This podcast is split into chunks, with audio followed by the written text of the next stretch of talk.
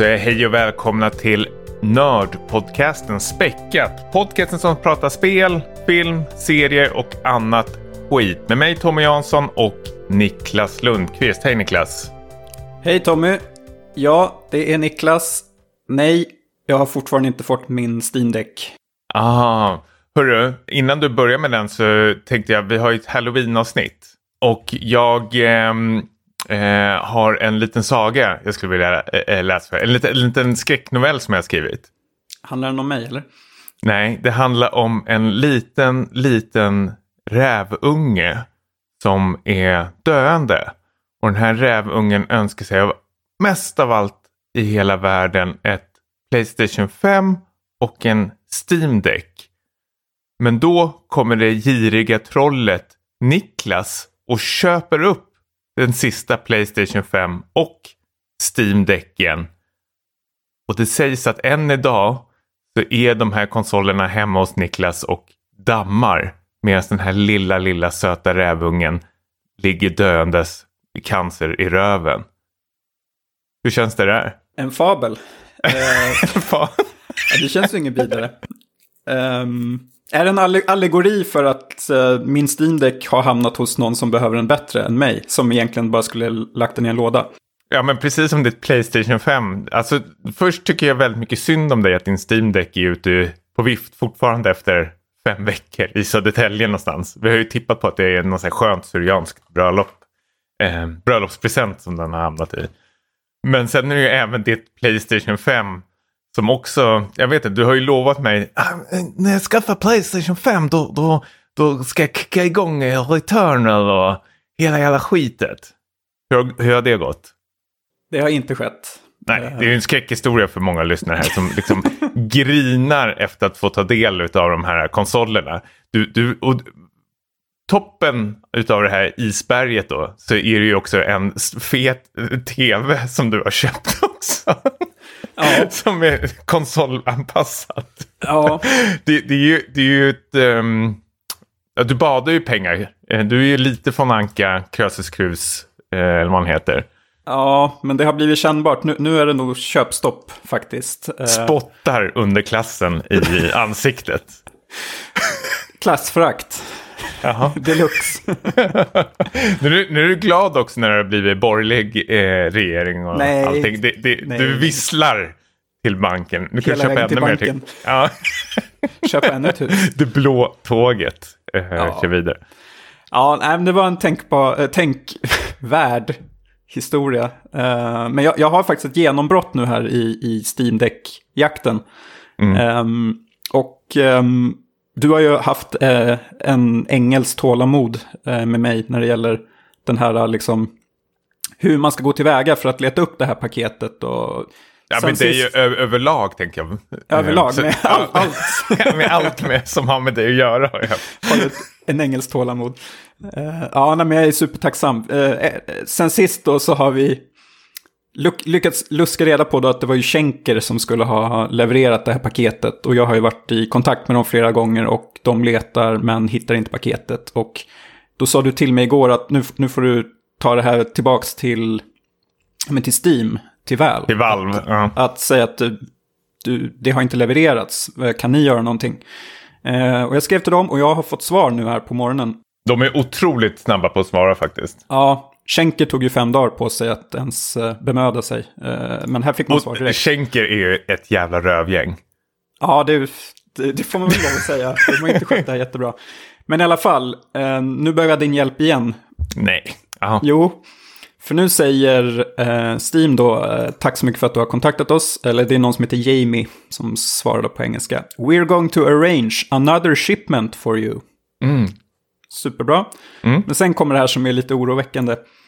Since your original package appears to have been stolen, we strongly recommend that you provide us with an address that will enable the carrier to perform a more secure delivery if at all possible. Eh, och då Något är det så här, Södertälje, please. Mellan raderna säger de en leverans som inte går genom Södertälje. liksom, det blir någon form av trans värdetransportrån. Det är som öppningsscenen i Heat, där när de bara stoppar bilen med hockeymasker. Det här Ehm, är kanske Michael Manns nya manus.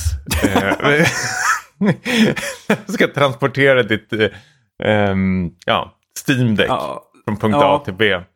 Men vadå, de, de tänker att den hamnar i någon slags no-go-zon eller vadå? Ja, men precis. Liksom. Men det är problemet att det är ju här jag bor. Vad ska jag göra? Jag, jag, jag har ju funkat hur bra som helst med andra leveranser. Ehm, vad, vad tycker du jag ska göra? Ska jag be dem att skicka det hem till dig istället? Men det, det kan ju Nej, men slå vad fan, det- hur fel men- som helst. Men jag... Om det försvinner, frågar de vad tog den vägen? Ja, jag skickar det hem till min kompis. Jag, jag bor ju i ett kritvitt område så varför Ja. inte liksom. Eh, Precis. här, här snor de bara kokain verkar det som från varandra. Men eh, nej, absolut inte. Det är såklart det ska funka. Du har ju jobbat på posten, sånt här händer ju liksom. Jag vet, du berättade någon sån här skräckhistoria till mig för, för länge sedan att det var någon brevbärare som var så lat när han delade ut paketen men han var väldigt snabb. Eh, Men sen började det komma fram att folk inte hade fått sina liksom, paket och post och sånt där. Ja. Och då började man kolla hemma hos honom, lång historia kort. Och då kom man fram till att han hade bara lagt allting på sin balkong. Balkongen låg liksom hundratals försändelser. Ja, det är ju mörkt. Jag förstår fortfarande inte hur liksom en Steam Deck liksom kan bli stulen. För det är ju inget liksom superkänt eh, varumärke på samma sätt som en Playstation 5. Liksom. En, så, en sån kan jag ändå liksom förstå om, om någon bara ser och ja, men den här tar jag. Men en Steam Deck, det kommer väl bara i en liten kartong och så står det Valve. Det är väl ingen som vet vad det är. Om det inte finns mycket gamers där på skänker som bara, ja men den här har jag väl längtat efter. Jo, Ja, men ja. det är såklart att man märker väl att det är något tungt paket som kommer från. Nej, jag vet inte. Jag tror jag har haft väldigt otur. Eh, för bara en vecka sedan så beställde jag min Steam Deck eh, docking station. Mm. Och har fått den liksom levererad. Det var ju liksom en röd matta här. Och det var en, en kudde den levererades på. Kungen och Silvia var här och liksom skakade hand med mig och allting. Liksom. Ja, men du, du vet, det är ju så här i Brommaområdet där man bor. Ja. Ehm, och jag, jag, bara snabb recension på den. Den är ju helt eh, otroligt. Alltså det, är en, det är en docking station som Valve har gjort själva som man bara kopplar in till eh, tvn och fungerar hur bra som helst eh, faktiskt. Det, det är en otrolig, den är ju dyr. Den är ju, det är ju tusen spänn man ska betala för den så det är ju liksom ingen jättebillig grej.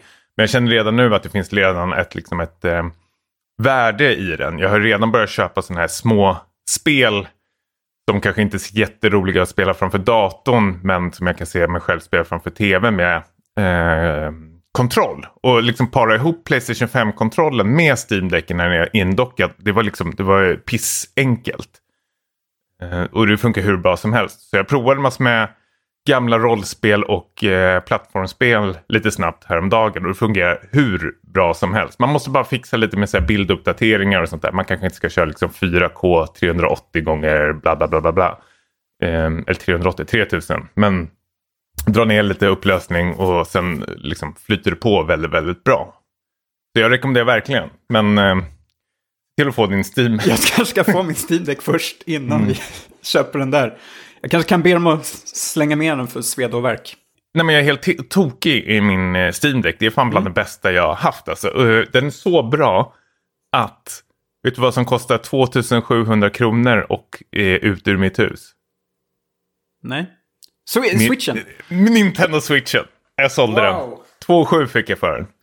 Det, det har ju ändå liksom gått runt. Alltså 2,7 och då var det inklusive en Pro-controller. Men det första alla frågade när jag la upp den på Tradera var Hej, vilket serienummer har den? Och om den har ett speciellt serienummer som min har, det är en av de första Switch-versionerna. Då är den så här väldigt lätt att eh, piratkopiera spel i och allting.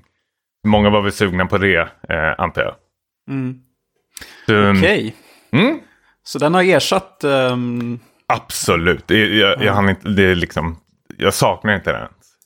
nej. Ehm, däremot, Jag eh, alltså, jag, jag- vill ju spela nya Zelda-spel såklart. Ehm, och sen kommer det säkert komma några Metroid eh, Prime-spel. Men jag tror, eller det är såklart, man vet ju redan att det kommer komma en ny Nintendo-konsol i framtiden. Eh, inom snar framtid. Och då tror jag de här spelen kommer eh, funka på den. Så det blir en, liksom en, en grej att då, Eller så lånar jag din. Du kommer väl köpa den på direkten antar jag. Med, dina, Ja, det- det- med ditt kapital. Det med... det finns pengar att ta av. Ja, vi har märkt det.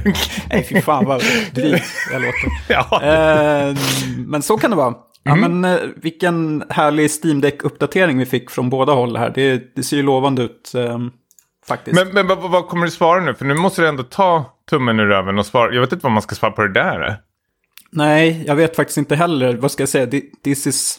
It's a no-go zone, but it's my home. It's... Jag bor i ett fint område numera. Jag bor inte i någon jäkla... Ja.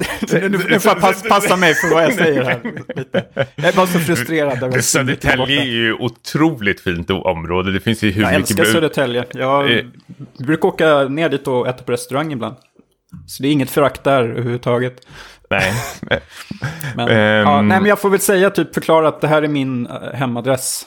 Ja. Eh, kan man hämta ut det på något ställe kanske? Nej, nu ska jag bara... Nu ska jag inte hålla på och krångla till det. ja, men jag hämtar ju ut det på min lokala direkten ju.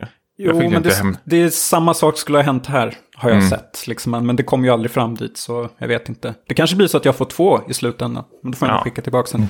Vi får se. Skicka tillbaka den. Du säljer den såklart, fattar du väl? Då kommer Mr. Steam sen och säger, vi ser att du har fått det levererat. Ah, ja, men eh, Fuck it, vi drar vidare i omsättet. vi drar vidare. Vi har asmycket att gå igenom, för det är vårt stora halloween-avsnitt. Ja, Ska, ska du ta programförklaringen Tommy, som har koll? Eh, Okej. Men, eh, nej, men precis, det är väl inga konstigheter. Vi eh, gick väl ut rätt så tidigt i förra avsnittet och har gått in på vår eh, Discord-grupp där vi har skrivit liksom vad som eh, komma skall inför det här avsnittet. Och vi har valt ut några spel, filmer och serier. Vi ska prata om eh, In Sound Mind, eh, alltså spelet då, och serien The Midnight Club och filmen Smile.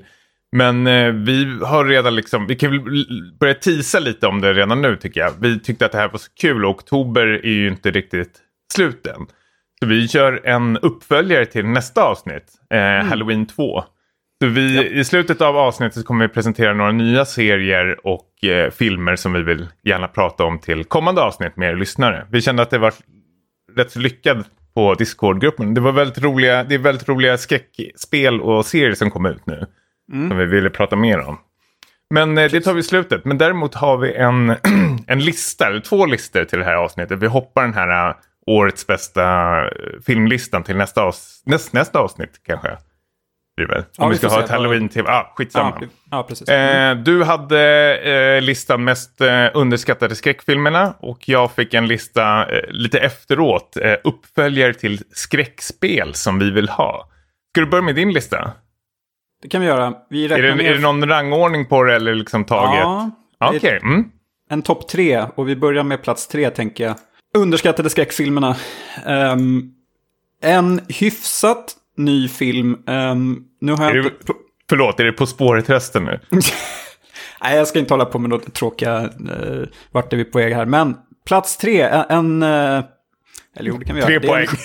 Det är en genre, en genrehybrid som eh, inledningsvis kan framstå som en vilda västern med Kurt Russell. Men som blir gradvis betydligt mer skräckinjagande då det visar sig att eh, indianer, eller urinvånare kanske snarare, eh, hotar hans samhälle. Och han och hans eh, lilla gäng då med cowboys, eller vad man säger, ger sig ut för att jaga rätt på de här urinvånarna. Eh, och filmen heter ju då förstås Bone Tomahawk. Något du har sett? Ja, jag har sett den. ehm, och den sitter kvar i näthinnan. Den har otroligt vidriga eh, scener. Den är ju ganska liksom mild, långa delar i filmen. Alltså visst, det är ju rå, eh, en del råa scener, men den värsta scenen kommer ju kanske eh, ja, men mot slutet i en grotta som jag aldrig kommer att glömma i hela mitt liv. Eh, man är liksom en helt annan person när man kommer ut efter att ha sett den där filmen. Särskilt som kille, tror jag. Say no more. Ja, Okej, Ehm, ja. Nej, men jag håller med. Den är skitbra. Eh, men jag kommer aldrig se om den tror jag. På grund av den scenen. Jag håller med dig. Den Ja. har väl liksom satt sig. Precis som så här, eh, nu pratar vi om Gaspar Noé väldigt mycket. Men precis som Gaspar Noés vissa filmer så känner man att det räcker en gång. En gång var nog Mm. för oss. Eh, sen på plats två då, från 1990, nu går vi tillbaka lite i tiden. ehm, Jacob's Ladder. Åh, herregud. Det är ju en fem plus-film. Ja, det måste nästan sägas vara. Det är ju Den vill jag se om. Det. Ja, Tim Robbins som spelar en brevbärare, apropå... som förlorar en Steam Deck och ja, som, förlorar, som inte sköter sitt jobb. Um, för han börjar då se fruktansvärda syner um, på, på jobbet till att börja med och det liksom tar sig in i hans vardag uh, ännu mer. Och uh, den här filmen har ju då varit uh, inspirationskälla till Silent Hill-spelen bland annat. Den har, ju, den har ju två namn ska man väl även säga också. Jacobs Inferno heter ja, väl typ sådär, Jag vet inte om det är amerikanska titeln. Som folk mm. börjar leta efter. Ja, ah, förlåt, jag avbröt dig. No, nej, men kul också att uh, Jason Alexander, alltså George Costanza i Seinfeld, har en biroll som en så, advokat. Ja, men den, här, den här filmen är superbra. Uh, har ju en väldigt omtalad uh, knorr på, på slutet, ska man säga. Eller? Nej, okej. Okay. Ja. ja. Det, det, det, ja. Omtalet mm. kanske den inte är. Den, den, är inte så omtalad den här filmen. Den är ganska underskattad. Men vi rekommenderar den starkt. Eh, ja, jag tycker den är svinbra. Och den har jag sett flera gånger också. Uh, och den håller säkert fortfarande. Nu var det ett tag sedan jag såg den. Men uh, jag tänker på den ofta faktiskt. Uh, det är väl samma regissör som gjort den här Ben, ben Affleck-filmen. Deepwater eller vad det var som kom alldeles nyss. Han, han gör ju mest erotiska thrillers. Ja, jag vet. Han är kåt skubbe. ja.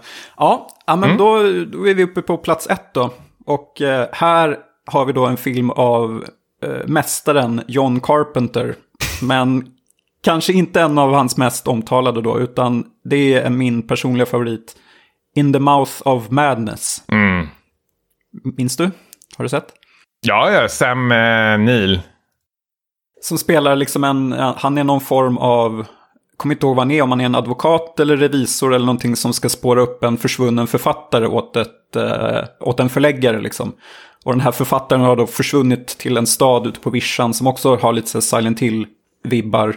Och det finns även mycket så Lovecraft-inslag i, i, i den här staden då. Och han blir ju allt, allt knäppare och tappar förståndet mer och mer, Sam Neill. Uh, spelar över något oerhört. Det är inte den lugna Sam Neill i typ Jurassic Park, utan det är betydligt uh, vildare.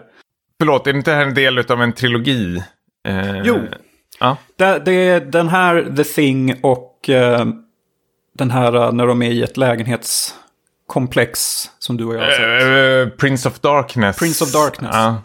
Precis, det, ska vara, det är hans tre liksom, apokalypsfilmer tror jag att han har. Ja, just det. Apokalypstrilogin kallar man den för.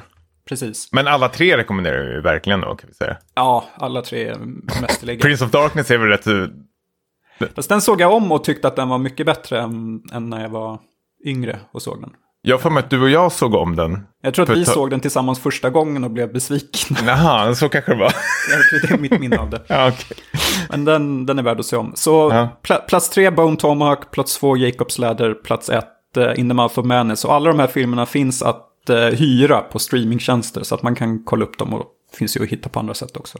Ja men svinbra tips, verkligen faktiskt. Eh, då hoppar jag in på min då, uppföljare till skräckspel som vi vill ha. Och den här var riktigt jävla knepig tyckte jag. Och jag visste inte riktigt hur jag skulle... Alltså det är ju lätt att säga...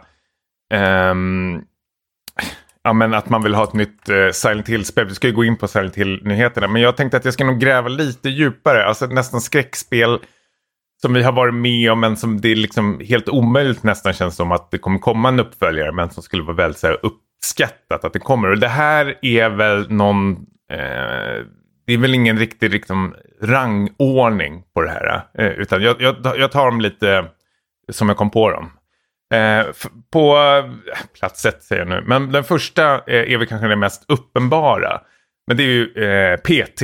Skulle jag vilja se. Mm. Någon slags eh, även, även, även, fast det var liksom ett, ett tech-demo till liksom, eh, Silent Hill så vill jag även särskilja PT som ett, liksom, ett eh, eget spel. Och det som gjorde PT så unikt var att det var ju så kort men ändå så liksom kärnfullt. Eh, att, du, att du sprang i den här loopen i den här lägenheten och så hände det massor med saker. Jag saknar den typen av spel. Det finns inte så många spel. Alltså, den, den höll skräcken på ett väldigt liksom få kvadrat. Mm. Eh, och liksom det var, liksom, den här lägenheten var ju väldigt så här, dynamisk. Att det hände ju saker varje gång man liksom återbesökte den. Man sprang i den här. Det var en, någon slags liksom, måndag hela veckan känsla mm. över den.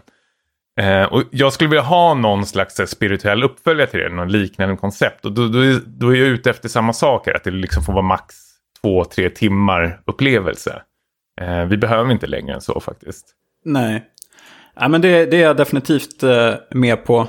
Um, mytomspunnet spel som vi hade på vår topp 10-lista över 2010-talets. Ja, fan vilket bra spel det var. Vilken bra lista tror du jag skulle säga. Ja, nej, nej, det var en riktig rövlista. riktig ja. pretto-lista. Oerhört.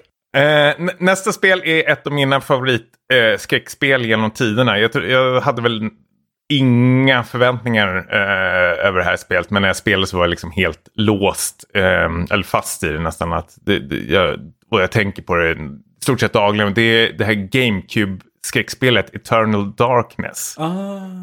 Som eh, gjorde någon slags... Eh, alltså du, du, du, spelar som en tjej som utforskar det här huset och då liksom kastades mellan olika tidsepoker och spelade ett gäng eh, olika karaktärer som hade liksom anknytning ja, till varandra på eh, ett sätt. Och det här mysteriet i det här huset som man låste upp mer och mer.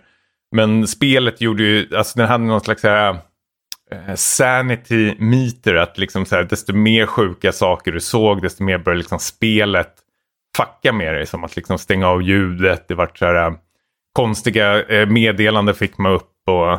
Typ en fluga som kröp över rutan. Ja, men mycket sådana jättetuffa saker. Det var ju någon gång liksom en, huvudkaraktärens huvud bara sprängs. Eh, jag brukar gå in på YouTube ibland och titta på de här eh, små effekterna. Jag tycker de är väldigt underhållande och jag tyckte det var väldigt så här, kreativt spel. Jag skulle vilja ha någon slags uppföljare till det här spelet, även fast det är svårt kanske att eh, höja ribban. Eh, men, men det är värt ett försök. Jag, vi har aldrig sett något liknande. Alltså det, det närmaste man kan komma är väl lite så här Metal Gear Solid 1 liksom med Psycho Mantis-grejen.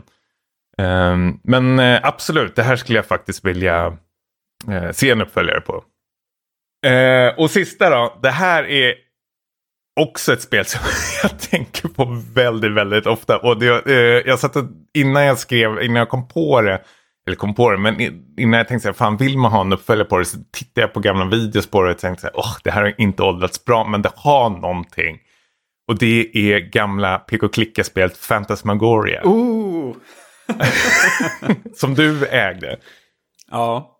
Eh, och det var ju liksom helt det är ju det här äh, PK-klicka-spelet med, så full, med uh, full motion videos. Uh, alltså ett skådespelare som man rör sig runt. Och det, det, alltså det, det är ju otroligt kul att titta på nu. Men det hade sådana otroliga jävla vidriga eh, dödsscener och sånt som jag liksom kan verkligen rekommendera att man kollar upp. Och det var den här okulta mysteriet i det här huset. Man spelar den här kvinnan som ska liksom Eh, hon har väl någon slags psykiskt sjuk pojkvän känns som. Eller någonting. Jag kommer inte riktigt ihåg faktiskt. Jo, men men han, det... han, blir väl besatt av det här huset. Uh, lite och blir gradvis knäppare och knäppare. Och uh, är väl ganska mycket nakenscener har jag för mig. Det var ju en av så här dragningskrafterna för oss. jag har för mig att det var uh, ja, dödsscenerna. Men du hade ju en hög med slitstidningar. Ja, ja just det. Men, men jag, jag tyckte väldigt mycket om det här.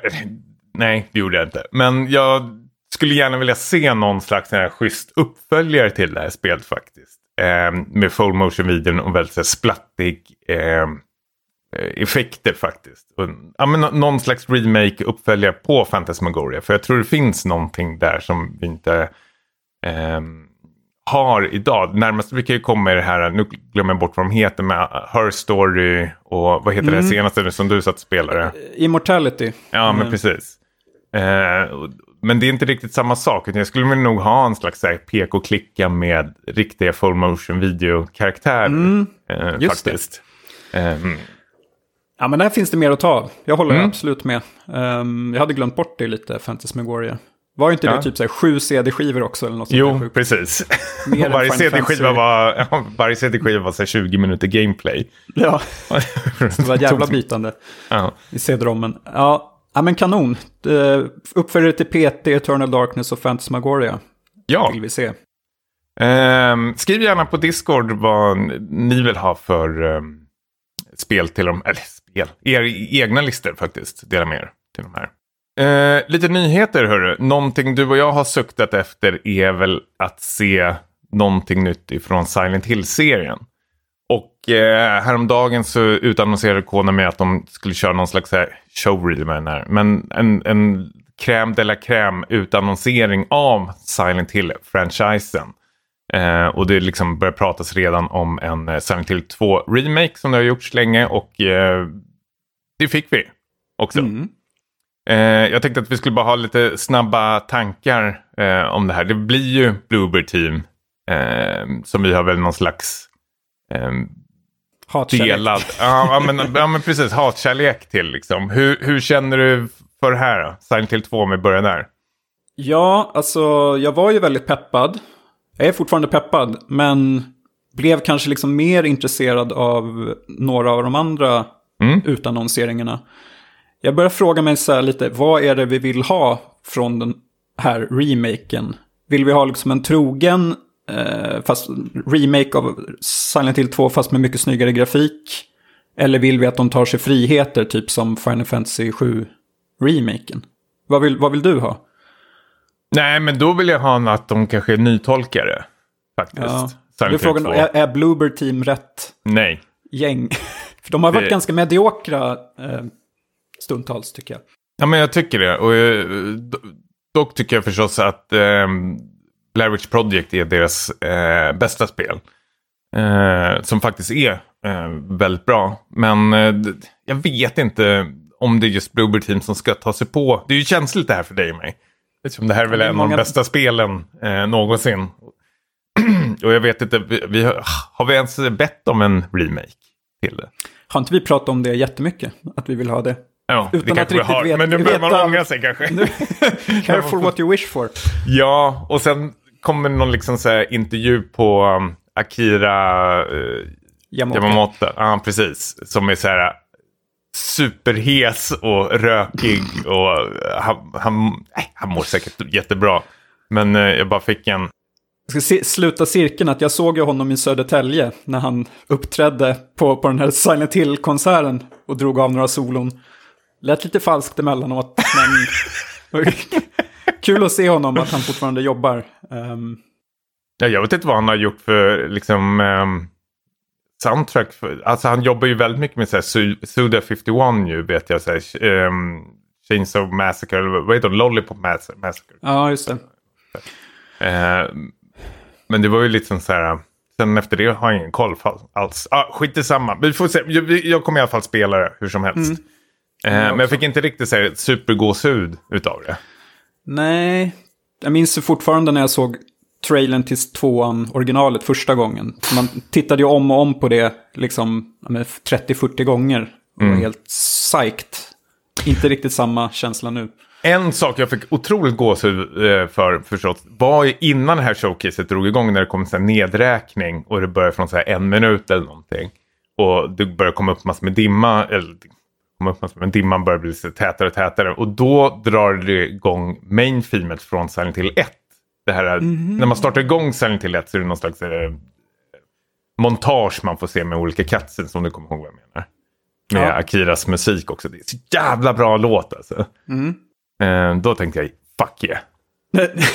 nu är vi på gång. Ja. Men det, det var ju ändå ganska överraskande att, kan jag tycka att det var så mycket som utannonserades helt plötsligt. Konami verkar vara liksom, ha insett potentialen igen nu med, med Silent Hill-franchiset. Kanske Ja. spel överlag. Både ja och nej, för de lånar ju ut varumärket till andra studios som får betala skiten själva.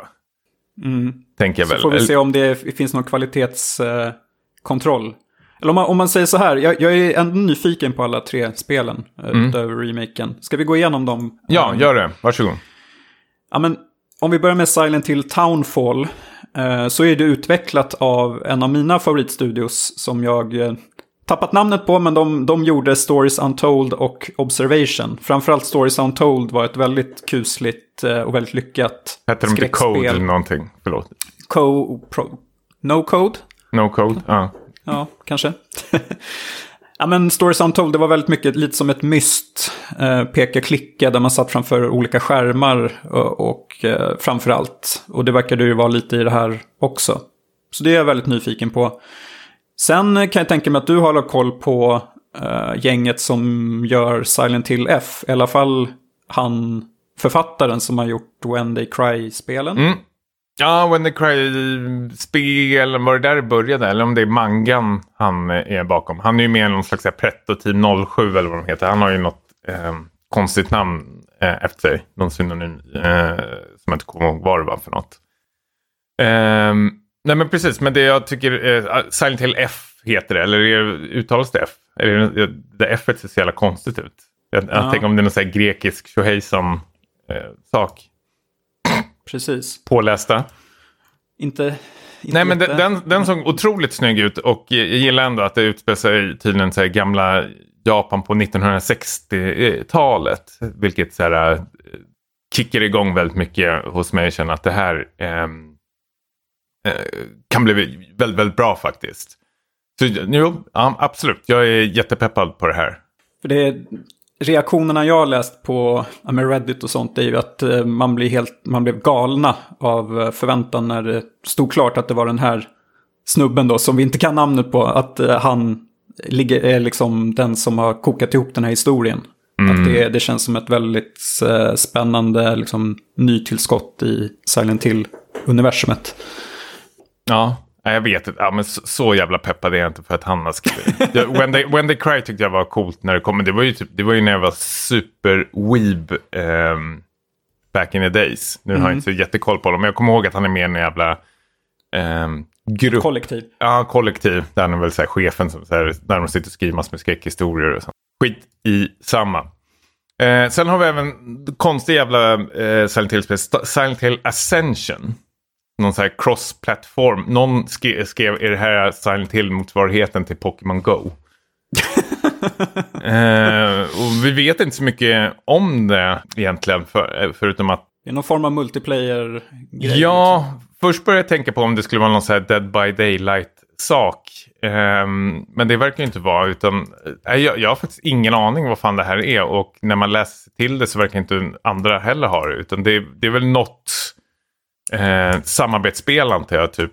Uh, men uh, jag vet inte. När det är cross-platform, man ska sitta och skriva med andra eller vad fan det var. För det är någon slags textkodsgrej såg jag som dök fram. Jag är inte så super eh, intresserad av det faktiskt. Nej, det är väl det som jag är minst peppad på. Um... Mm. Men så här, Bad Robot Games, det är så här JJ Abrams studio som är med. Är... Ja, vad fan ska han där att göra? Ja, han bryr sig nog inte, men hans studio är jättestor. Vad fan gör JJ Abrams förresten? Återhämta sig efter Star Wars-fiaskot. Kanske. Ja, nej. nej. men vi, vi får väl se. Det, det var väl inga liksom, datum som utannonserades, utan det är kommande år eh, som det här kommer. Men sen vart jag ju triggad rejält. För det utannonserades ett nytt eh, Silent Hill, eller ett nytt, en ny Silent Hill-film. Och det är ju från den här franska regissören Christophe Gans som gjorde första Silent Hill-filmen. Som sitter så här nästan mätt och belåten pratar om hur, hur lyckad hans första film var och hur bra koll han har på det här universumet. Mm. Men det jag vill minnas när man såg den här Silent Hill-filmen som han gjorde var att hur dålig koll han hade. han fattade ingenting. Nej, och jag, jag vet inte, den här regissören, liksom, jag kom, här Brotherhood um, of the Wolf kommer jag ihåg. Um, han Crying Freeman har han gjort. Uh, mm. nej, men jag, nej, nej, nej. Jag är inte ett dugg sugen på att han ska... Jag är jättepeppad på en uh, Silent Hill-film. Absolut, det tycker jag är bara kul. Men uh, jag tror inte han är... Det här är en gubbe. Vi behöver lite mer ungt nytt folk känner jag nu. Verkligen. Um, det som gjorde mig förvånad, som jag helt har förträngt, är att det kom en Silent Hill-uppföljare. Typ Silent Hill 3D Revelation. Med han från Game of Thrones. Kit Harrington. Såg någon bild bara, what the fuck? Den har jag ju sett, men den har jag ju förträngt totalt för att den var så dålig. Men det var inte han som gjorde den, eh, så jag ska inte skylla på honom, men... Nej, jag, så, jag tittade också upp det faktiskt direkt efteråt. Jag hade tydligen satt ett plus på den. ja, det låter rimligt.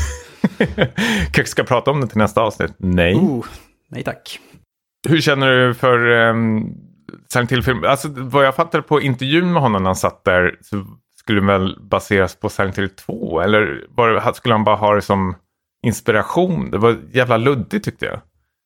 Ja, jag, jag tittade inte på hela intervjun. Jag stängde, okay. stängde av ganska snabbt när han satt, och, satt där och myste. Okay. Jag tyckte ju inte heller att ettan var något mästerverk. Som många ändå verkar, inte mästerverk, men många verkar väl lyfta, brukar lyfta fram den som en av de bättre tv-spelsadaptionerna. Men jag vet inte om jag... Ja, vad säger det med. egentligen? Ja, det säger inte mycket. Det är, Nej. Eh, men godkänd, det... men inte mer. Nej, men Silent Hill är så jävla svårt tror jag att göra till vita duken eftersom det är Alltså det man gillar med spelen är ju att det är det långsamma tempot och liksom stämningen. Eh, men jag får mig att liksom första filmen blir väl någon, bara någon slags här splatterfest mot slutet. Att de ska gömma sig i någon kyrka och så är det massor med zombies som jagar eller någonting sånt där. Alltså det, det, det, får inte vara för mycket special, alltså för mycket special, men det får inte vara liksom för mycket over the top hela tiden. Det är mer det psykologiska skräcken man gillade med Silent Hill-spelen. Alltså särskilt ettan, tvåan och trean. Det de vinner på är ju liksom det här uh, huvudkaraktärerna som inte har koll på vad som är verkligt och uh, fiktion nästan känns det som. Om det är deras liksom mind som håller på att spöka med dem eller inte. Det är det som gör det så um, mystiskt den här staden liksom, som de uh, tar sig till. Om det är typ någon metafor till eh, deras liksom, förstånd. Eller något trauma eller någonting ah. som målas upp. Ja men exakt. Eh, ja, jag tror inte han Christoph Gans har liksom förmågan att eh, gestalta det på något spännande sätt faktiskt. Jag tror att det kommer mer av samma i den här. Eh, är bara en gissning. Det, mm. Den kommer väl gå direkt till video on demand, är min känsla. Ja, okej. Okay. Ja, kanske det. Ja, jag tror faktiskt det. Ja, då ska vi börja prata om eh, våra spel och uh, filmer och serier vi har tagit oss igenom för det här Halloween-avsnittet. Och spelet som vi valde ut var In Sound Mind. Eh, ett eh, psykologiskt eh, skräckspel, eh, trodde vi i början. Du och jag hade inte så jätte jag tänkte säga för höga förväntningar, men vi hade inte bra koll på det här spelet utan vi gick lite på bilder och recensioner. Eh, korta drag så handlar det väl om en eh, terapeut eh, som eh, ska med hjälp av sitt eh, husdjur, en katt, då, eh, liksom återbesöka kan man väl säga gamla patienter och liksom även gräva i sitt eh, förflutna. Och man befinner sig då i det här lägenhetskomplexet eh, där man har sitt kontor och eh, även liksom det här liksom lägenhetskomplexet liksom växer mer och mer desto mer man utforskar det och liksom kommer djupare in i spelet där man liksom ska gräva återigen i, i sina liksom patienter vad som egentligen har hänt med dem och även i sitt eget eh, psyke egentligen. Och det är ju en väldigt sån här surrealistisk eh, stämning genom det här spelet också. Den är väldigt, eh, det är en väldigt trippy eh, upplevelse faktiskt. Um, jag hade inte hört talas om det här överhuvudtaget. Um, men vi såg, såg ju som sagt, jag vet inte, Steam-recensionerna var överväldigande positiva. Mm. Och det är ju eh, ett väldigt bra betyg. Uh, jag gillade det här jättemycket om vi ska gå in på, på vad vi tycker. Um, framförallt liksom att uh, det tar ju definitivt inspiration från ja, men Silent Hill uh, och kanske Alan Wake och de här liksom klassiska skräckspelen med en, en där vi förföljer liksom en, ofta en så akademiker som, som befinner sig i en jobbig situation och får liksom försöka ta sig ur den eh, bäst han kan. Mm. Vet inte riktigt hur han ska liksom tolka alla de här synerna. Um, och jag gillar verkligen det här konceptet med den här terapeuten som med hjälp av sådana här kassettband återbesöker ja, med sina misslyckade sessioner med de här patienterna som alla har gått vidare typ och, ja, men på, och, och gjort fruktansvärda saker. Så han rannsakar ju sig själv samtidigt, liksom så här, vad, vad har jag gjort? Och börjar mm. gräva djupare i sitt eget psyke. Um, Gameplaymässigt så är jag nöjd på det stora hela. Det är ju första persons skräck. Eh, där det är en hel del skjutande, men inte så att det blir för mycket, tycker jag. Um, kombinerat med lite så här pussellösning och utforskande. Eh, och kul också att varje, för det är fyra banor om man bortser från den sista då. Men kul att varje bana har ett väldigt tydligt tema och en väldigt tydlig antagonist, då patienten som eh, liksom förföljer den lite under banan på olika sätt och, eh, och sådär. Problemet, eh, om jag ska säga något sånt, är att det här spelet är lite för långt, tycker jag.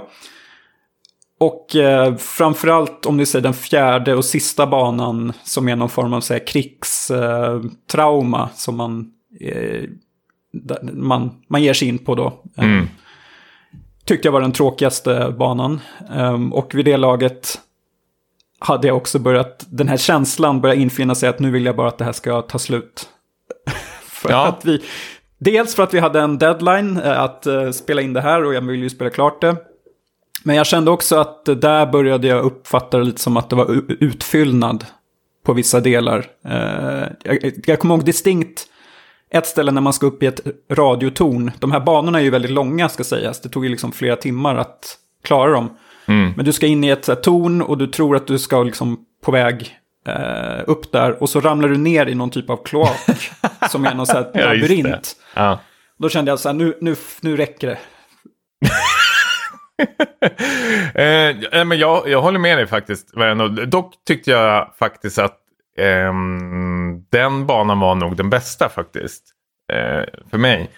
För att det jag gillar med det här spelet som mest är ju li lite som när man gillade Half-Life för första gången att banorna är dynamiska på det sättet att det händer väldigt mycket med environmenten. Att den liksom förändrar sig och utvecklar sig liksom genom spelets omgångar. Däremot kan det bli lite, alltså däremot kan jag hålla med om verkligen att de kan vara lite för långa för sitt eget bästa eh, ibland.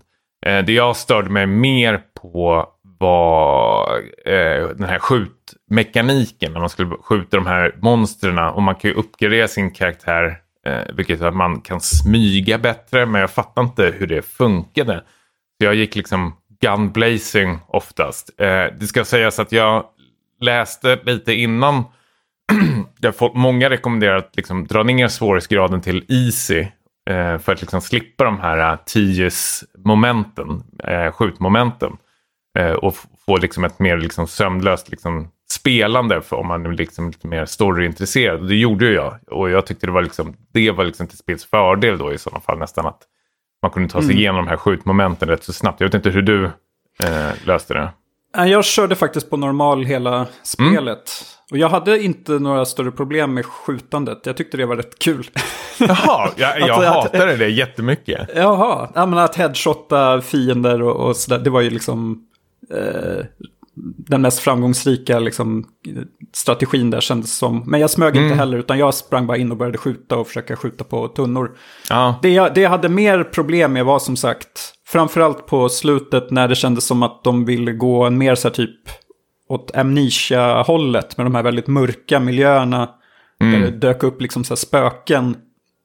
Det var något, något tillfälle när man är inne i någon diner och det fylls med liksom gas. Och det kommer mm. massa spöken och står runt och tittar på dig så här medan du ska försöka oh, aktivera något med... Nej, fy fan vad lack jag var då. Jaha, vad då då? Nej, men då...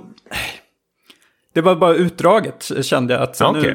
nu, nu eh, det är inte läskigt det här, det är, det är bara irriterande. Nej, nej, men spelet är ju aldrig läskigt. Men jag känner väl att det är väl mer... Jag tyckte det var, jag tyckte det var skitläskigt. I, Jaha, okej. Okay. Jag tyckte det var stäm, stämningsfullt däremot. Att jag, satt, ja. jag, satt, jag var ju intresserad hela tiden. Och ett annan, en annat moment som jag också tyckte var jättebra med det här spelet, som jag oftast hatar i spel, är ju liksom eh, ta upp sådana här notes eller läsa artiklar eller lyssna på videoband. Men här tyckte jag det var eh, väldigt bra gjort och jag satt och läste igenom flesta artiklarna för att liksom så här pussla ihop eh, spelet och händelsen och hur allting hänger ihop. För jag tyckte varje bana inledde med väldigt mycket frågetecken.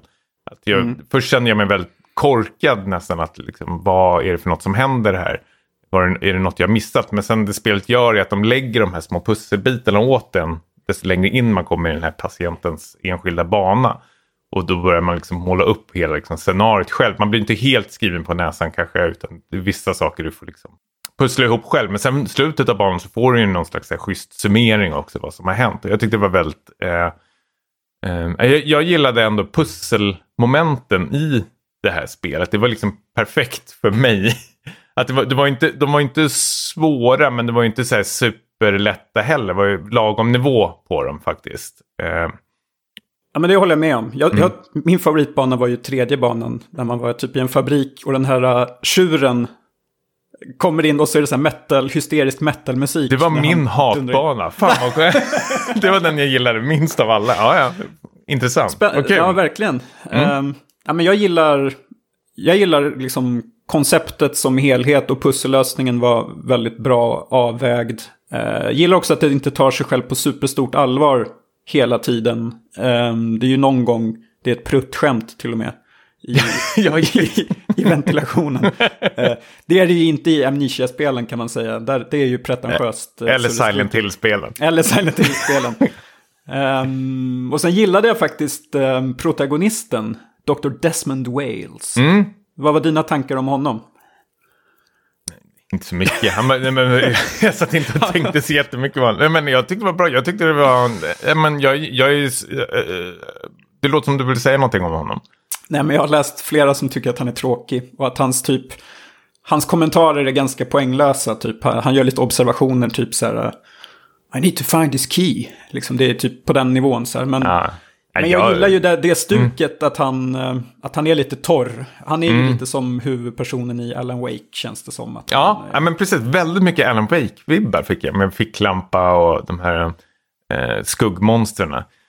Men jag är, i stora hela är jag supernöjd. Men något som också vill lyfta fram är ju musiken som var otroligt stämningsfullt i det här spelet faktiskt. Eh, Jag lyssnar på det i efterhand också. Det finns på Spotify bland annat. The Living Tombstones tror jag de heter som har gjort det. Eller Ingen artisten. aning. Ja. Ja, jo, men jag kollade upp det. Eh, Ja, men jag, jag, eh, jag håller med. Musiken var jättebra. Ehm, jag blev lite berörd också mot slutet. Um, Jaha, inte jag. Din, jag gick vidare med livet på direkt efter ja, men okej. Spo spoiler, bara lite kort att det slutar ju med att man tar väl farväl lite av sin katt eh, där på slutet. Eh, då, då sa jag till min fru att kom in och titta nu här när vi, jag klarar spelet. Eh, Mm. jag, jag tyckte det var... Hon gäspade det var- som ett hon- lejon på hon- savannen. Hon trodde att det var det här Stray-spelet. där man- Det blev totalt misslyckat. Nej, Ja. men jag... ehm, Jag, jag är super, supernöjd, även fast jag kände att det var lite långt. ehm, men det var väl också lite stress för att eh, jag kände, såg att du hade klarat det på typ 11 timmar. Medan jag satt och höll på med liksom 17-18 timmar. Jag fattar inte riktigt vad som hände där. Ja, men är det inte att jag spelar på Easy då? Kanske. Ja, kanske. Att det var mer, alltså de här striderna visslade jag mig igenom Mm. oftast. Jag vill ju bara, jag, jag är jätteglad att jag drog ner svårighetsgraden till Easy och eh, sprang igenom. Eh, och, Mm. och pusslerna var liksom perfekt idiotförklarad nivå för mig liksom. Ja, men ehm, underskattat spel definitivt. Eh, Ja, verkligen. Alltså, och det släpptes i fjol, eh, ska vi sägas också. Eh, jag har inte hört någonting om det. Det är lätt att det hamnar, hamnar i topp 5-listan över 2021. Så det var ju synd att vi upptäckte det nu. Ehm, Ja, men det var bra, bra grävt att hitta det här spelet. För det är som sagt, jag hade aldrig hört talas om det eller spelstudion bakom det. Så väldigt nöjd. In Sound Mind. ja. Kommer det en uppföljare? Det är en uppföljare vi behöver.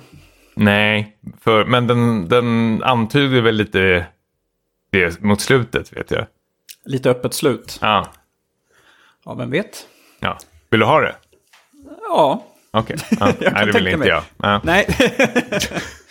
Jag, jag, ser- jag är väldigt nöjd faktiskt. Jag, jag känner att man, man knöt ihop säcken rätt så bra, även fast det var lite öppet slut. Men, ehm, det tycker jag ändå är helt okej att det finns. Yes, ska vi gå vidare till tv-serien som vi har sett? Mm. Ehm, det är ju då Mike Flanagans The Midnight Club. Det har ju blivit någon sorts tradition att han släpper en ny miniserie. Oftast på runt Halloween då på Netflix. Eh, Midnight Mass förra året och dessförinnan ett par sådana här um, haunt, ha- Haunted Bly Manor House Hill. Vad, Vad säger du? Jag vet inte, det var någon eh, mashup där. ja. Och han, har, han har även gjort eh, lite så här Stephen King-adaptioner som Gerald's Game och um, Doctor Sleep. ja, precis. Så, eh, han har ju hållit en väldigt så här, hög kvalitet, eh, tycker jag. Var väldigt eh, intresserad av den här. Eh, och den det bygger ju den här gången på Christopher Pikes bok från 94, som varken du eller jag har läst, eh, gissar jag. Nej, jag visste inte ens Ehm. att det fanns Nej, det var nyheter för oss det är väl någon form av young adult-bok. Eh, eh, för det följer ju då de här ungdomarna på ett eh, med behandlingshem för, för de kroniskt sjuka, liksom, dö, döende patienter. Det är väl någon form av palliativ vård de får här då. Och för att liksom göra den här sin vardag lite mer spännande och dräglig och liksom hantera döden på ett bra sätt så ses de ju vid midnatt varje natt och berättar spökhistorier för varandra. Eller spökhistorier ofta, men alla möjliga historier. Mm. Eh, och vi får följa den här nya patienten då som kommer dit. Eh, och hon, hon är ju då övertygad om att hon ska liksom besegra döden och börja nysta i det här eh, husets historia. Och det finns eventuellt någon kult då som har huserat här och som försökte komma fram till evigt liv. Och det är väl det som är liksom det genomgående mysteriet i eh, den här serien. Ehm, jag kan säga direkt att ehm, jag har ju gillat i princip allt som Mike Flanagan har gjort. Men The Midnight Club är nog tyvärr hans eh, svagaste, eh, enligt min mening. Och det är, det är väl två skäl framför allt. Och det är väl delvis att vi rör oss ju lite i så här young adult territorium här. ja, just det. Du inget, hatar den genren. Ja, men det, det, är absolut inget fel på de här skådespelarna. De är jätteduktiga, men jag får inte samma känsla för, för de här personerna som i ja, men typ Midnight Mass. Eh, vad ska du säga att hans... Flanagans eh, kompis, eh, kompisar dyker ju upp i lite små roller här och där. Hans rövgäng. Hans rövgäng. Ja. Kan inte hålla sig borta utan de, de kommer. Men jag tror framförallt problemet för mig är att det, är, det blir alldeles för sentimentalt. Eh, liksom sn snyftigt. Mm. Snarare än eh, att jag blir berörd. Eh, jag känner att den är alldeles för... Det är mycket så här eh, stråkmusik och de här ungdomarna som säger liksom eh, smarta saker om... Nej, men det, det, är ju någon slags blandning mellan, eh, och det himlar väl inte med, men så Döda Poeters Sällskap möter Breakfast Club. Eh, nästan får jag någon, någon eh, känsla av att de här olika individerna men tillsammans är vi liksom en enhet. Mm. Eh, typ. Och jag, jag, håller med dig, eh, både ja och nej. Det, det, är helt klart hans svagaste. Eh, jag, jag, tycker ju förstås att Mike eh, Flanagan är ju väldigt överskattad. Jag är väl inte lika begeistrad som du är i hans serie. Jag tycker det är kul att han gör de här grejerna. Men jag... Um, oftast jag har problem med hans serier och även de här, den här är ju att de är på tok för långa för sitt eget bästa. Det känns som han trampar väldigt mycket i vatten eh, i många avsnitt. Att det, den, jag har ingenting emot serier som gillar att ta sin tid men ibland känns det som att det, det är um, eh, lite för mycket dött kött eh, faktiskt. Som skulle börja. Det, är, det är inte så tio avsnitt den här säsongen och det känns på tok för mycket. Ja, det hade räckt med liksom åtta, eh, inte åtta ens, fem avsnitt eh, tänkte jag säga. Eh, och sen mot slutet så får man ju reda på att det här är ju inte alls en miniserie utan det är ju liksom säsong ett utav någonting som kanske eh, kommer fortsätta. Eh, det, det, har ju inte blivit greenlightat än. Jag fick en chock mot slutet. För jag fattade ingenting. Eh, sista två scenerna. Jag var, satt bara som ett stort frågetecken och tänkte vad, vad fan är det här för jävla slut egentligen på en miniserie? Och då fick jag reda på efteråt att det inte var en miniserie. Eh, och det, det, det här tycker jag är så jävla konstigt och fult egentligen. Att man inte gör det tydligare på Netflix sida att det är en sån här limited series som man brukar kalla det för. Eh, utan nu har jag liksom wastat liksom tio timmar av mitt liv av någonting som jag tycker är rätt så mediokert och inte alls är sugen på att se en eh, uppföljare utav. Eh, om jag ska säga något gott så finns det ju en, en hel del scener som jag tycker väldigt mycket om som faktiskt träffar mig rätt eh, i hjärtat. Alltså det, det, han gör är ju...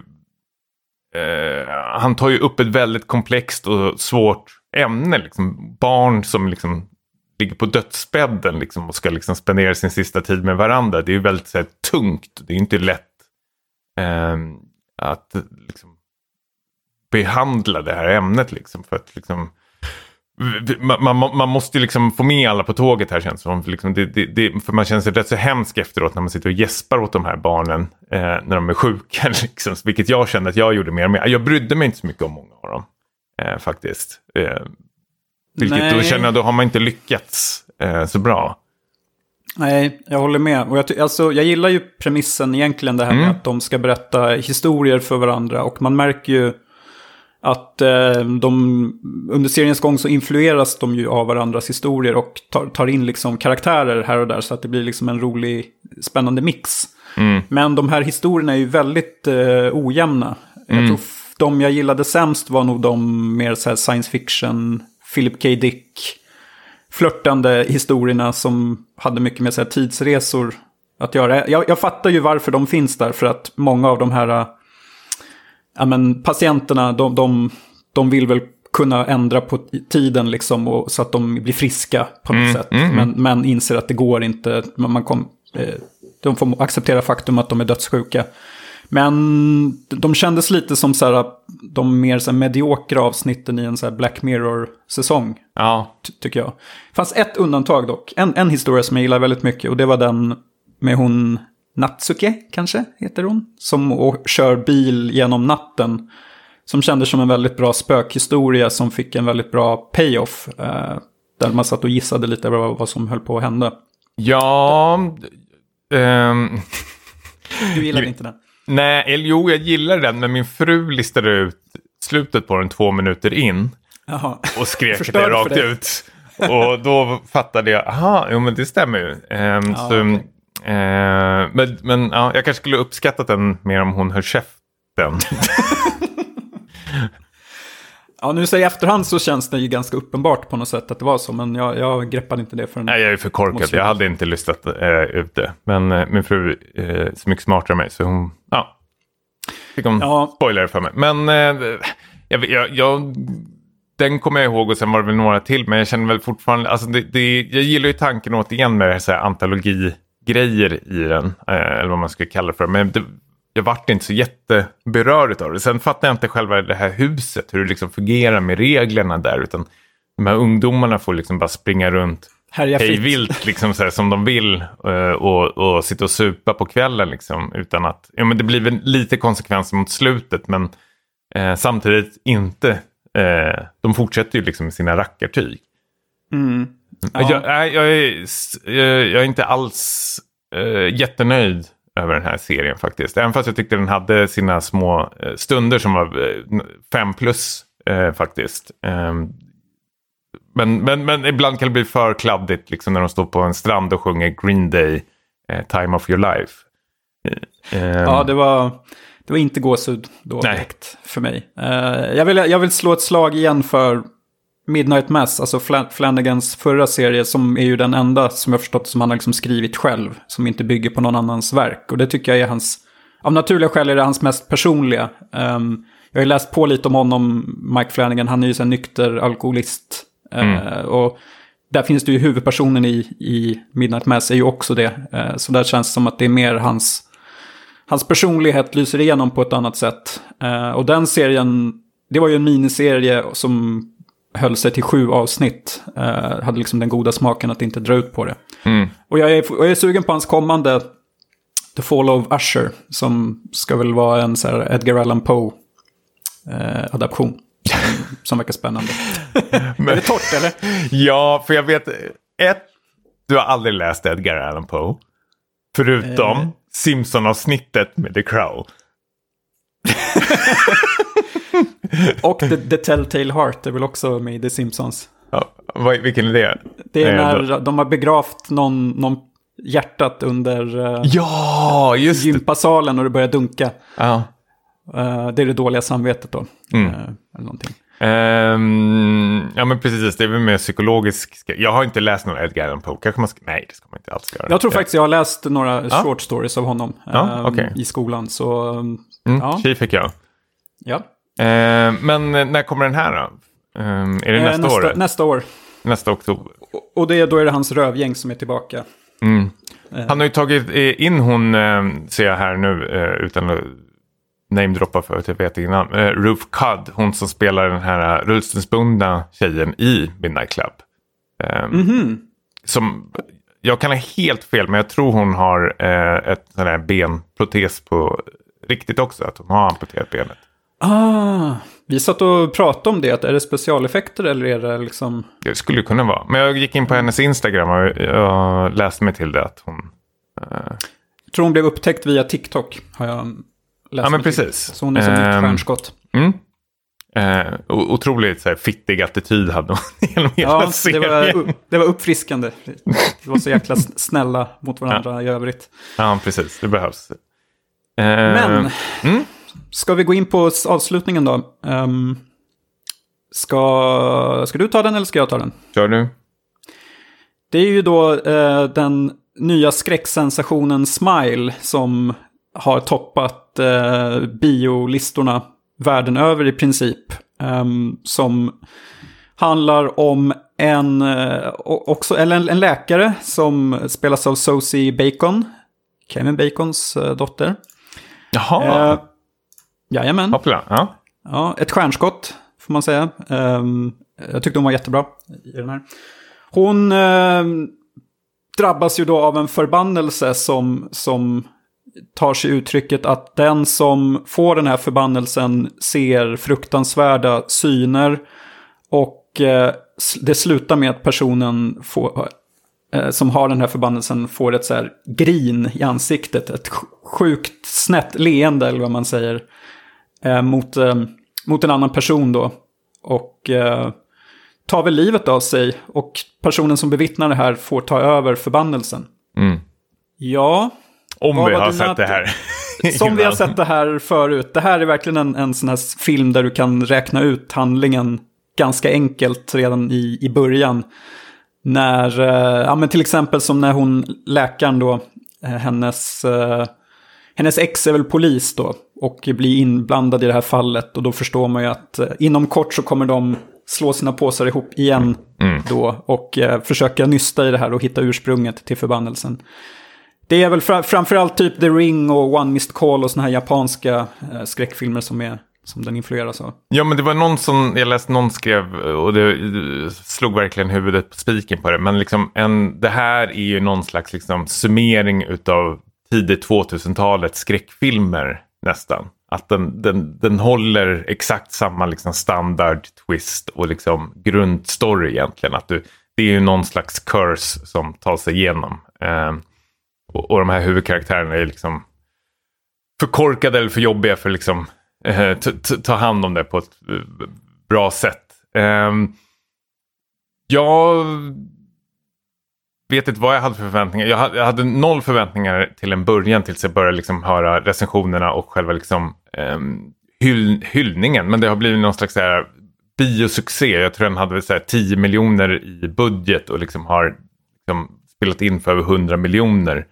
Eh, Alltså det, det har ju blivit en så här supersuccé eh, världen över. Vilket är jättekul när sådana här små underdogs kommer och slår från ingenstans. Det, det, sånt gynnar jag verkligen. Och då, det blir nästan ännu mer självklarhet att man ska gå och se den här på bio. Problemet är när man ser skräckfilmer på bio är ju att the ass gang is coming. Um, vi såg ändå en visning som var mitt på dagen som vart fullsatt av 200 ungdomar kändes det som. Oj då. Hur gick det då? Nej, men så här, för mig, jag, jag var ju ändå stolt över mig själv. För och- Tommy för tio år sedan hade ju suttit där och var skitförbannad. Men eh, jag tyckte ändå det blir rätt så kul kände jag nu när alla höll på att skrika med och gaska med och typ så här, kommentera. Det var ju någon, jag vet inte om han var svensk eller om han var amerikan som satt i bio. Men han, så här, han, han skrek. Oh, hell no! gånger. Ja, precis! Oh hell no! Det kanske var du. oh shit! Och sen kommer det typ eh, upp något monster som ser lite så här vanställt ut och så hör man honom skrika så här I will smash her! Men är inte det här en trend lite från typ eh, USA tror jag? Framförallt att det är mer vanligt att man liksom... var det det du tänkte säga? Nej, nej, nej, nej. nej. Att man liksom pratar tillbaka till mot... Så, oh, don't go in there girl. Ja men alltså, Jag tror att det är mer vanligt i USA att man sitter och, och pratar och skriker åt uh, bioduken. Eh, ja och att det blir absolut. som en del, del av upplevelsen på något sätt när det är skräckfilmer. men Jerry, Jerry Seinfeld tänkte jag säga. Larry David har ju gjort en otroligt bra avsnitt när han eh, gifte sig med The Blacks. eh, och sitter på bio med hela afroamerikanska gänget och de sitter så här kommenterar och skriker. Och han blir störd av det. Nej, han, han sitter ju själv Han och skriker. Han, han är ju en del av Blacks ju. Jaha. Han gifte Ja, sig in i den familjen, vilket är helt otroligt. Och jag och min pappa såg Blair Witch Project i USA med ett gäng afroamerikaner också som eh, satt och pratade högt och, och kommenterade. Och jag tycker det är så otroligt eh, effektfullt att man satt och pratade. Jag, mm. Får man dra Ja, ja. alla över samma kam här? Ja, men- Jäm, jämför det med när du och jag såg Paranormal Activity 3 i Tokyo. och alla satt och bugade. Ja, men bugade mot skärmen och det var knäpptyst. Man kunde höra en knappnål falla. Det var skilda världar där, kan man säga. Ehm, ja, men, ehm, ja, men det är väl ett av... Eller var du klar med din Nej, men, nej, men grejen var att det, det, det, det du, du har en poäng i det att det börjar komma till eh, Sverige också. Att man sitter och kommenterar. Min fru var ju skitförbannad. Hon är ju från Asien. Så hon, hon tycker att man ska sitta och buga kanske då. Eh, Jag kan förstå det. Jag kan, jag kan. Eh, men jag tycker det är ändå kul eh, ändå. Jag, för mig, alltså den värsta typen av skräck är ju när folk runt omkring en blir rädda. Eh, jag tycker det är jätteobehagligt. Jag, jag kan se skräckfilmer helt själv och känner mig helt så här, oberörd. Men när jag tittar med min fru till exempel som är väldigt lättskrämd och sitter och skriker och gapar. Då triggar det igång någonting med mig. Jag vet när jag såg Paranormal Activity med dig. Och du sitter och så här, chippar efter andan och får panik. Du är ju väldigt lättskrämd och tycker sånt här är otäckt och börjar dra upp händerna. Alltså det, det triggar igång något i mig också. Och jag tycker det är så härligt. Ehm, Alltså jag hoppar ju till för minsta lilla. Jag hoppar till i den här filmen när hon öppnar den här liksom konservburken med kattmaten. För att det var så hög, högt ljud. Då hoppar jag till som... Ja, jag, jag, höll för ögonen flera gånger i, i filmen. Så jag, var, jag var rädd eh, på sina håll. Men det är för att jag är superkänslig. Men... då har den bara lyckats med något ju. den har jag definitivt lyckats med något. Den är ju välgjord. Och hon, hon bär ju den här filmen, Sosie Bacon, tycker jag, ehm, på ett bra sätt. Men det känns som att den försöker typ eh, göra lite så här skeva val med musiken och typ så här ti- titeln, typ när en smile dyker upp så här som en så här pulserande title card i början. Känns lite som att den vill mer åt typ It Follows-hållet. Den vill mer vara en så här creddig skräckfilm. Mm. Men den är ju ganska liksom rak och förutsägbar. Eh, som vi redan har tagit upp. Att man förstår ju definitivt var, var den är på väg. Och jag, jag kunde lista ut eh, ganska snabbt typ vad, vad slutscenen skulle vara i den här filmen. Det var ganska givet. Ja men precis. Um, alltså det, det filmen inte tjänar på det är ju att den är nästan två timmar lång. Och det känns. Alltså det är på tok för mycket så här transportsträckor när de ska göra det här detektivarbetet. Jag vet inte hur många kameraåkningar det var liksom när eh, det är en drönare som flyger över bilen och de ska ta sig till olika punkter liksom, för att nysta det här mysteriet. Och jag känner att det, vi är inte där för själva mysteriet för det har vi liksom listat ut redan från eh, första scenen. Utan vi vill ha liksom eh, ja, men sjuka scener egentligen. Alltså jag tycker när den skrämmer och när det blir det här psykologiska skräcken eller liksom de här um, body horror-grejerna, det är då filmen är som bäst. Då är den otroligt, otroligt bra. Men när det blir liksom personporträtt, liksom när man ska gräva något djup på någon karaktär eller någonting, då sitter man mest och...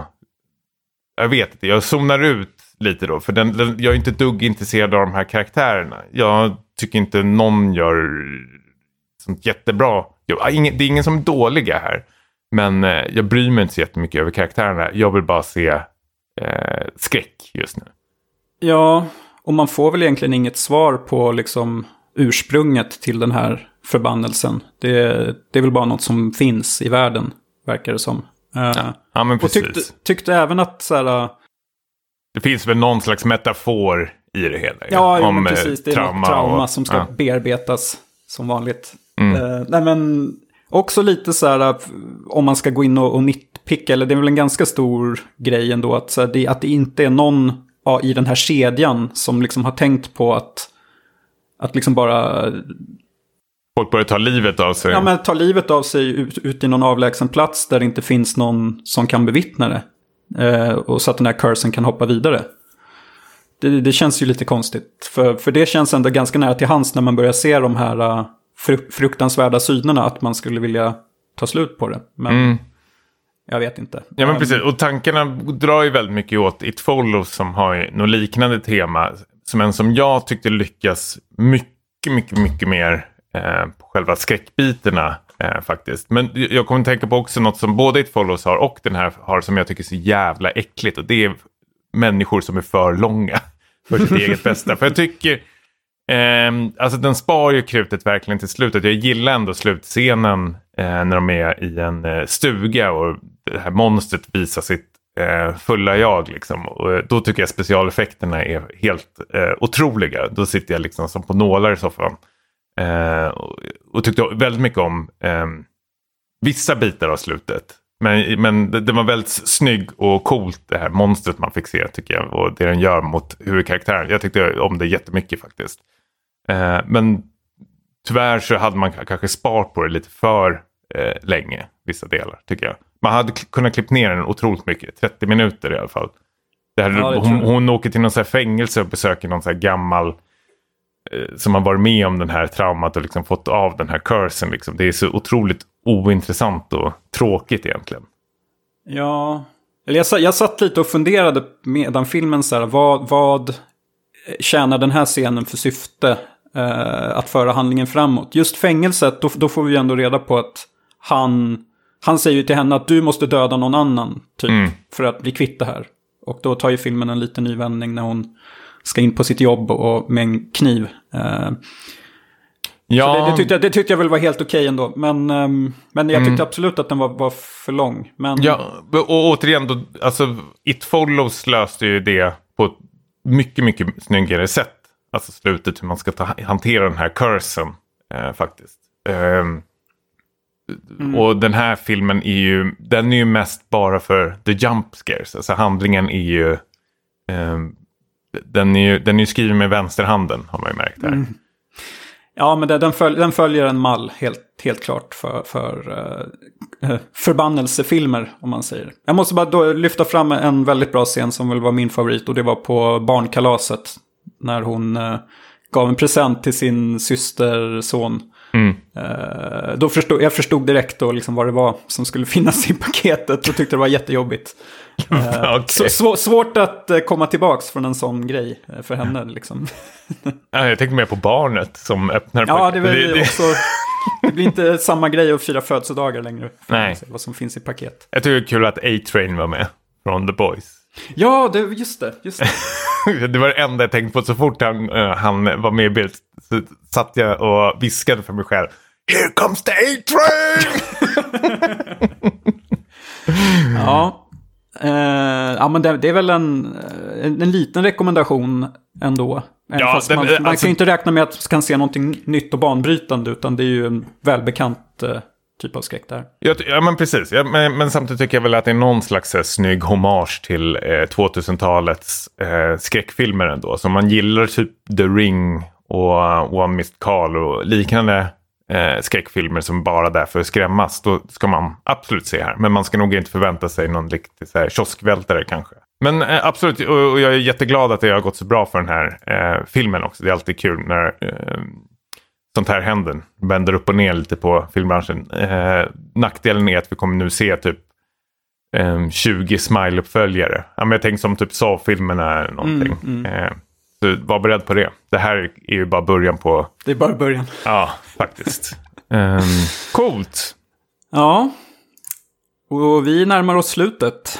Ehm, men vi har ju ett Eh, späckat schema för nästa avsnitt som vi berättade i början. Att det, här, det spiller ju över till nästa um, späckat avsnitt med eh, Halloween.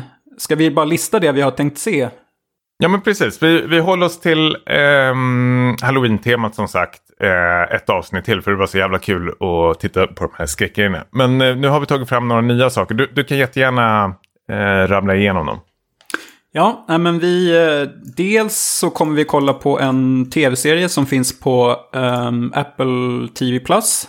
Heter den va? Ehm, Som är Calls, heter den. Ehm, typ 8-9 avsnitt som är ganska korta. Som Ja, man ska inte säga så mycket. Den är väldigt speciell. Det, är inte som typiska tv-serier. Vill du säga något om den som, som har sett några avsnitt?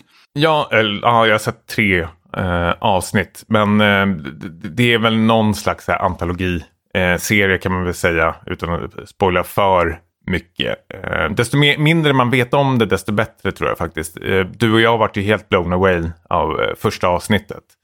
Eh, värt att nämna också är eh, regissören som har gjort den här, eller det, är egentligen en gammal fransk serie, men Fede Alvarez kommer att göra den här kommande Alien-filmen, vilket gör mm. också eh, väldigt intressant.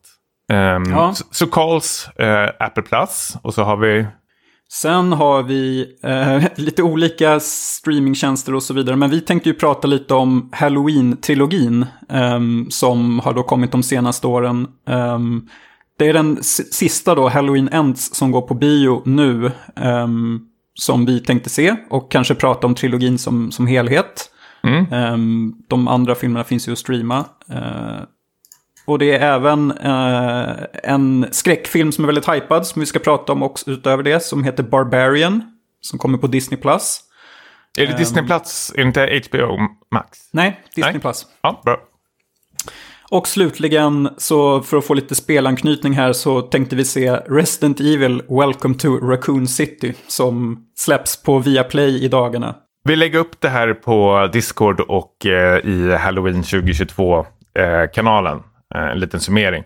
Så det är Calls eh, på Apple Plus. Halloween-trilogin finns på streamingtjänster och eh, senaste filmen går på bio just nu.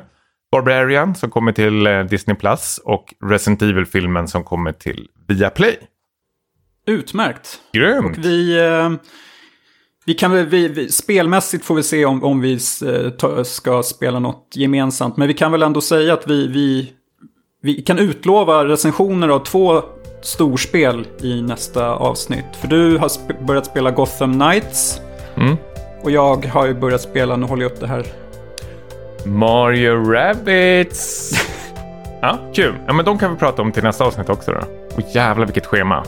Det är helt sjukt. Ja. Jag spelade två timmar i, igår av det här och de det har gjort det igen. Ja, det är de fem plus. Fan vad galet. plus. Jag får köpa en switch igen då. Japp. ja, grymt. Ja, men det är jag jättepeppad på att höra på. Mm.